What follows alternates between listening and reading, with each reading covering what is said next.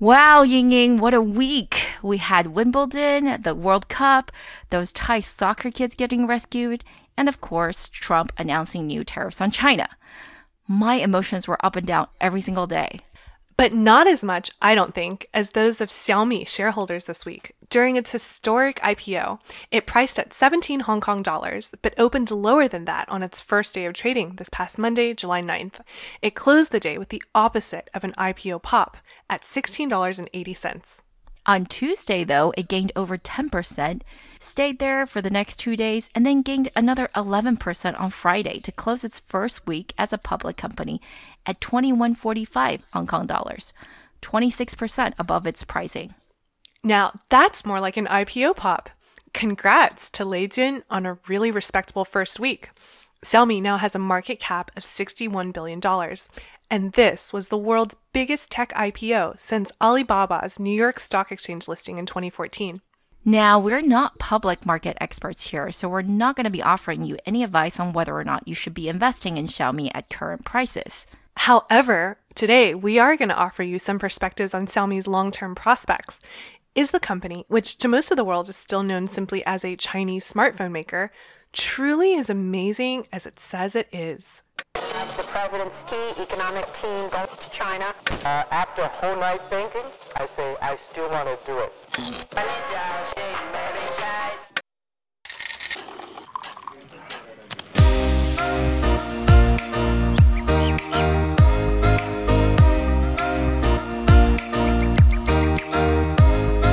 Hi, everyone. We're TechBuzz China by Pandaily, powered by the Sinica Podcast Network.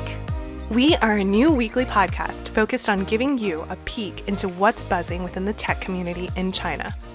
We uncover and contextualize unique insights, perspectives, and takeaways on headline tech news that don't always make it into English language coverage. TechBuzz China is a part of pandaily.com, a new English language site that tells you everything about China's innovation. I'm one of your two co-hosts, Ying Ying Lu. And I'm your other co host, Rui Ma. Congratulations, by the way, to the winners of our Tech TechBuzz Swag giveaway last week Jogven Jesperson and Robert Shao. The answer to our question was $24.5 billion. Yep, that's how much in revenues JD booked last month during their annual 618 shopping festival. Now, this week, we're going to switch it up a bit more. Some of you guys have told us that we're always agreeing with each other. I actually think we disagree a lot, but maybe we're just too nice about it. Right, so this week, we are going to do a debate format. Ying Ying will take one position, and I will argue the opposite position.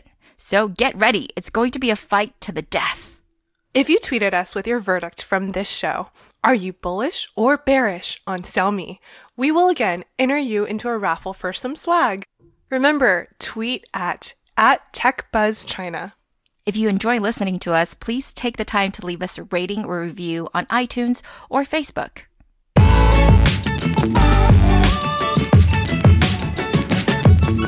All right, so we covered Xiaomi's then upcoming IPO in one of our earlier episodes, episode 4.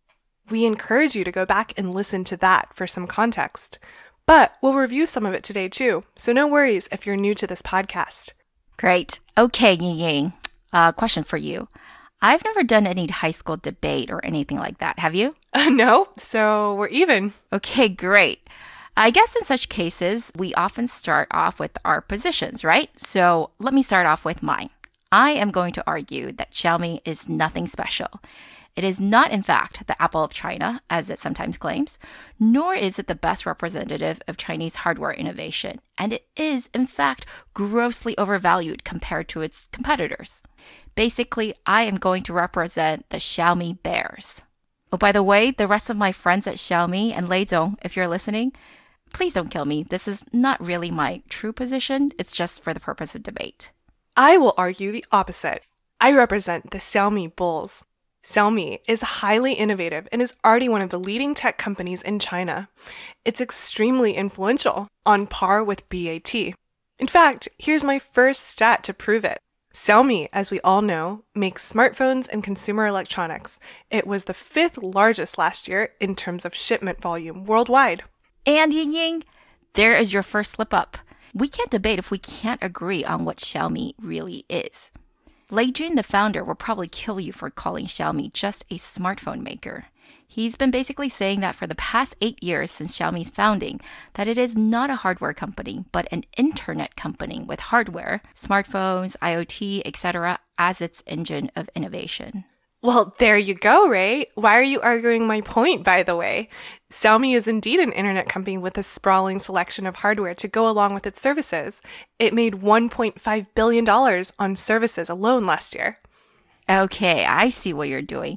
1.5 billion might sound like a large amount, but that's only 10% of Xiaomi's total revenues. Guess how much Apple made from services last year? $8.5 billion. Actually, just kidding. I'm lying. That was just for Q1 of 2018, just one quarter. Do you know what would happen if the services business from Apple were its own standalone company? It would be 97th on the Fortune 100 list, ahead of Facebook. Well, now it's my turn to say, I see what you're doing. Yes, Xiaomi does like to compare itself to Apple, or at least doesn't discourage the comparison. Founder and CEO Lei Jun is generally referred to as China's answer to Steve Jobs. But while Apple has industry leading smartphones, and yeah, their laptops are not bad, I know we both use MacBooks and iPhones, here's a question for you What are their other dominant consumer electronics? Um, I think they do pretty well in smartwatches too. As far as I know, they were actually the leader in Q4 2017 with 8 million units shipped. So that's over 20% market share. And taking that same quarter, who was number three? Okay, Xiaomi was number three. They did sell almost 5 million Mi Bands. But where are you going with this? Great, so Xiaomi is number three in smartwatches. It's a pretty close third, and it was head to head with Fitbit for a while, who used to be number one. But my point is, Xiaomi has many other top one or two or three products. In fact, unlike the relatively limited selection of Apple, it's got over a hundred of what it calls ecosystem partners. It sells everything from smart rice cookers to home security systems to air purifiers. When it came out with its cheaply priced, high quality home air purifier in 2014, I know a ton of people who rushed to go get one. Typical foreign made systems range from a few hundred to more than a few thousand USD, which was unaffordable for most people, especially since you needed a different one for each room. The air purifier quickly surged to number one in the market, and there's so much room for growth. The market penetration for air purifiers is laughably low at 0.1%. Okay, I will agree with you that it was a pretty good product, especially considering it was just over $100. I would have gotten one myself, but I had already invested so much money into my Blueair. But not counting the social impact of the air purifier business, it's a pretty small market. It's not even $3 billion in China. And by the way, there are over 700 other brands competing. If anything, I think the example you just gave, Xiaomi might have opened up the market, but now that it is opened up, the big consumer electronics brands like Haier, TCL, and of course Midea are coming in in a big way. So, does Xiaomi really want to be competing with these guys in addition to waging a war on the smartphone front? Ah, but it's not. The air purifier is made by Zhimi, or Smartmi, a Xiaomi invested company. It's not super clear how much of Zhimi is owned by Xiaomi. Huami, the company that makes the Mi Band, is more transparent.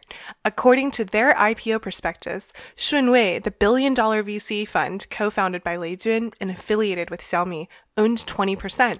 Xiaomi owned about 19%, so about 40% in total, a non controlling stake. That's pretty similar to what SoftBank's strategy is Prevision Fund significant minority stakes. If you have lots of capital, I don't think that's a bad way to make a meaningful bet without taking all of the risk. But also from the same prospectus, it does show that Xiaomi accounts for over 80% of Huami's revenues. So I personally don't even really understand how this company was able to go public. And by the way, it looks like investors agree. Since its IPO this February on the NYSE, its stock has declined 14% and its market cap is just $560 million.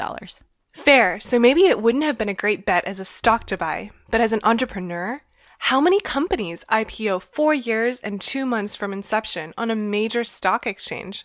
Huami did. because it was able to leverage Xiaomi's large customer base and jump to a market leading position immediately post launch. And no need to scoff at a half billion dollar valuation. Fitbit is just 1.6 billion. I'm pretty sure if you were the CEO or one of the shareholders, you wouldn't be complaining too much. And Xiaomi has a hundred of these partnerships of varying types in the wings. So, what are you saying? Are you saying there are 100 future IPOs with Xiaomi as a major beneficial shareholder? It's not impossible. Sure, it's not impossible, but not very likely. In fact, there's already fractures in this so called ecosystem. There are probably two main reasons for this. The first one of which is well, what happens if you are one of these so called affiliates of Xiaomi, but the Xiaomi mothership begins making competitive products? E Technology had that happen to them. E was one of the earliest so called partners making GoPro and drop cam like cameras. I actually bought some of these when they first came out. However, since two years ago, Xiaomi began making home cameras themselves, and they basically stopped promoting e cameras on their platform. There were even rumors that the relationship had ended. While Lei Jun said that wasn't the case on his Weibo, if you look on mi.com now, there are very few products from E being sold.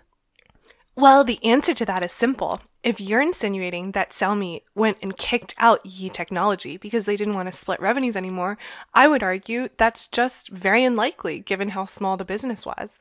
But specifically on the ecosystem partners, a book called Xiaomi Ecosystem Battlefield Notes came out last year in China and gives an inside look into what happened with 77 of these partners. Apparently, Yi lost its favored position with Xiaomi because it failed to be transparent about a manufacturing defect. See, Xiaomi's not greedy. It just wants to protect its consumers and fans and make sure that we get the best product possible. Okay, okay, spoken like a true Mi fan or Xiaomi fan. But I am far from convinced. While the ecosystem does sell plenty of units, the revenues are pretty minimal. So all the ecosystem products together is only about 22%. Anyway, I suppose now you're going to talk about how noble Jun's vision of Xiaomi is, revolutionizing the made in China stereotype, changing it from cheap and unreliable to cheap but beautifully designed and high quality. Yes, exactly. Xiaomi has won over a hundred design awards. Xiaomi is way more than a pure tech company. Chinese people are really proud of its beautiful products, and overseas consumers are taking notice. A recent report from WPP, Kantar, and Google shows Xiaomi as a top 10 Chinese brand builder. Okay, I can't argue with you that even though made in China is not yet very cool, it has become a lot less uncool, and certainly brands like Xiaomi have contributed to that. But then again, so have Oppo, Huawei, and many others.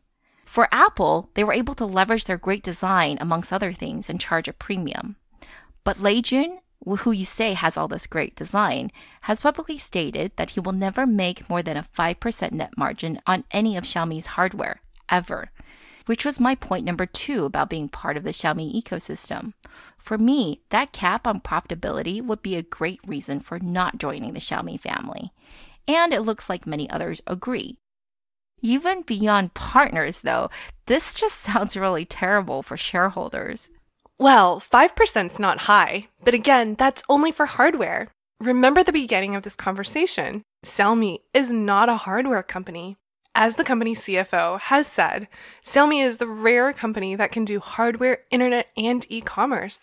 It's even tapping into offline retail. It recently opened up Mi Home stores. Go search for some photos of those. These stores remind me of the Japanese retailer Muji, known for minimalist products.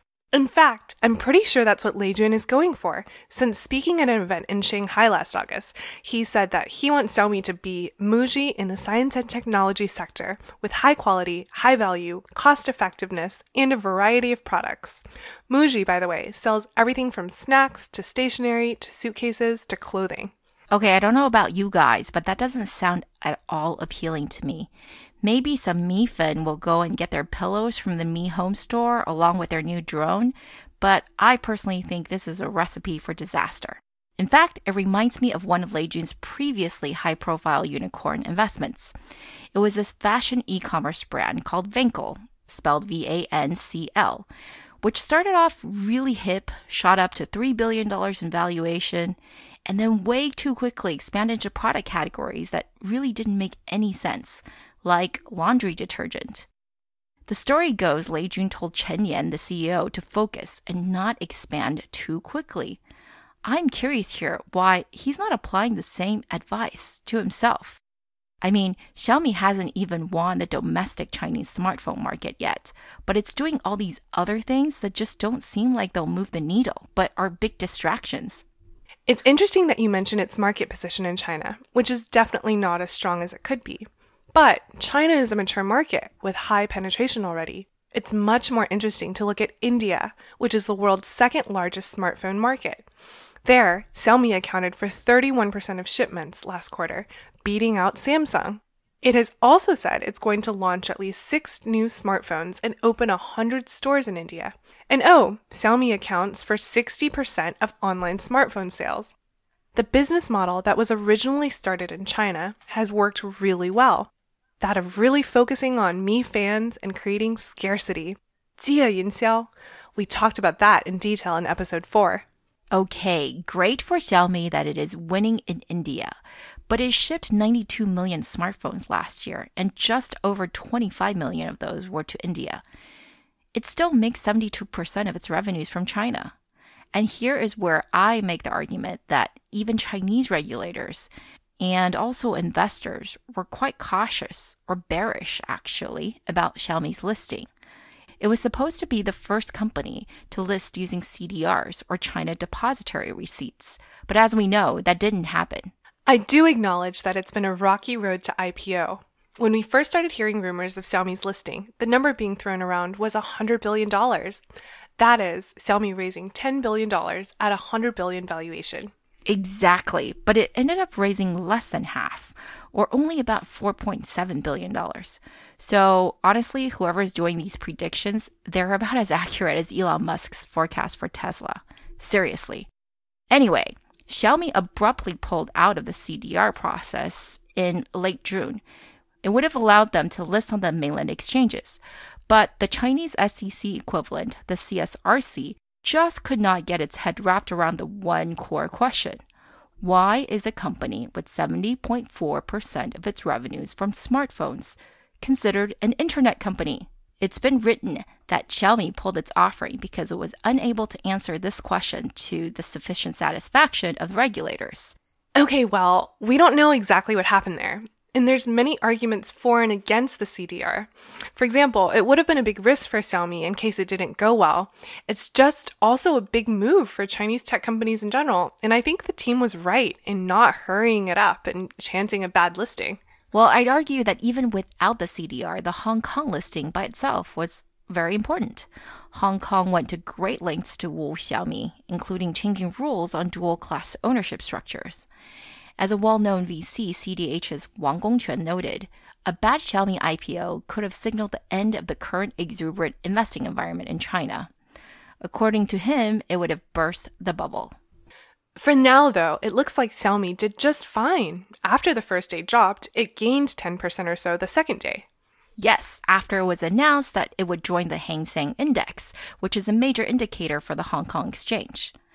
But anyway, let's wrap this up, Ying Ying. Do you just believe that the company can do no wrong? No, not at all. But I do believe in Lei Jun. As he's fond of saying, Xiaomi is the only smartphone company that turned around declining revenue. Here is a leader who is known for working incredibly hard and is very detail oriented. Supposedly, he's super active in the WeChat groups of his tier 1 and 2 distributors. How can you not want to work with a billionaire who cares so much that he's interfacing with his core customers on a daily basis? He's got an amazing reputation with employees as well. Well, chatting is great, but I'd rather make money. And it seems that only 20% of Xiaomi's offline franchise stores are marginally profitable, and the rest lose money. Also, I know that Lei Jun loves using the very bloody Sino Japanese War as a metaphor for his business battles. I'd be afraid of being one of the casualties of his business battles. But okay, yes, he does work very hard. Apparently, the internal slogan this year inside of Xiaomi is that even sleeping is a waste of time. Well, he's always known when to really lean into it. That's the Lei Jun philosophy. 顺势而为. Er take advantage of the tailwind. And I don't disagree with that, but I think I just see more headwind. Anyway, it looks like we both really got into the debate, and neither of us are going to back down from our positions. We both want to win, right? Do you have any concluding remarks, Ying Ying? I believe this is just the beginning. It's the start of the story of a tech company that's really figured out how to synergize between online, offline sales, and is focused on delivering superior hardware and software products which are of good quality and which suit the middle class around the world, not just in China. As Lei Jun says, it's really three companies in one, a quote unquote triathlon business model. And I really like its ecosystem strategy. I think there's still plenty of room to innovate, especially in AI, and partnering is the way to do that. As for all that volatility at IPO, I quote our friend Hans Tung, managing partner at GGV and an early investor in Xiaomi, who had this to say The company's performance is more reflective of investor confusion than the strength of the stock. Okay, my turn.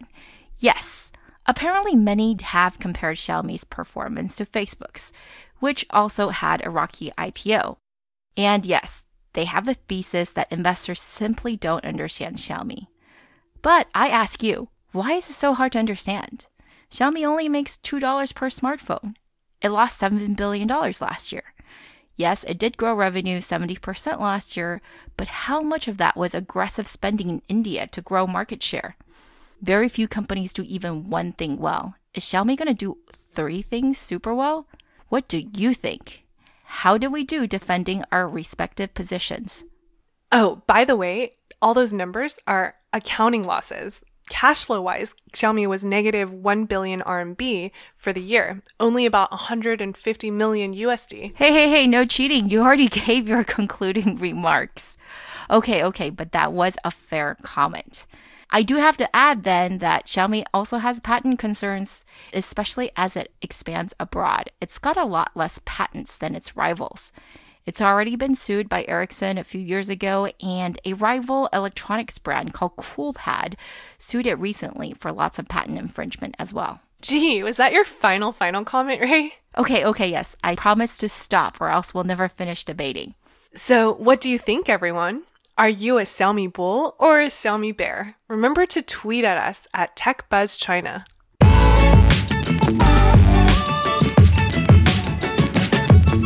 We'd like to give a shout out to our partners at SupChina.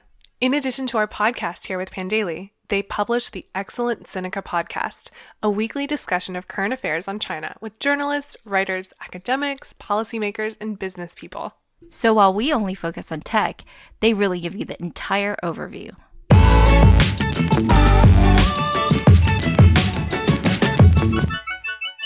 Okay, that's all for this week, folks. Thanks for listening. We really enjoyed putting this together and are always open to any comments or questions. You can find us on Twitter at the Pandaily, and my personal Twitter account is Rui Ma. That's spelled R U I M A.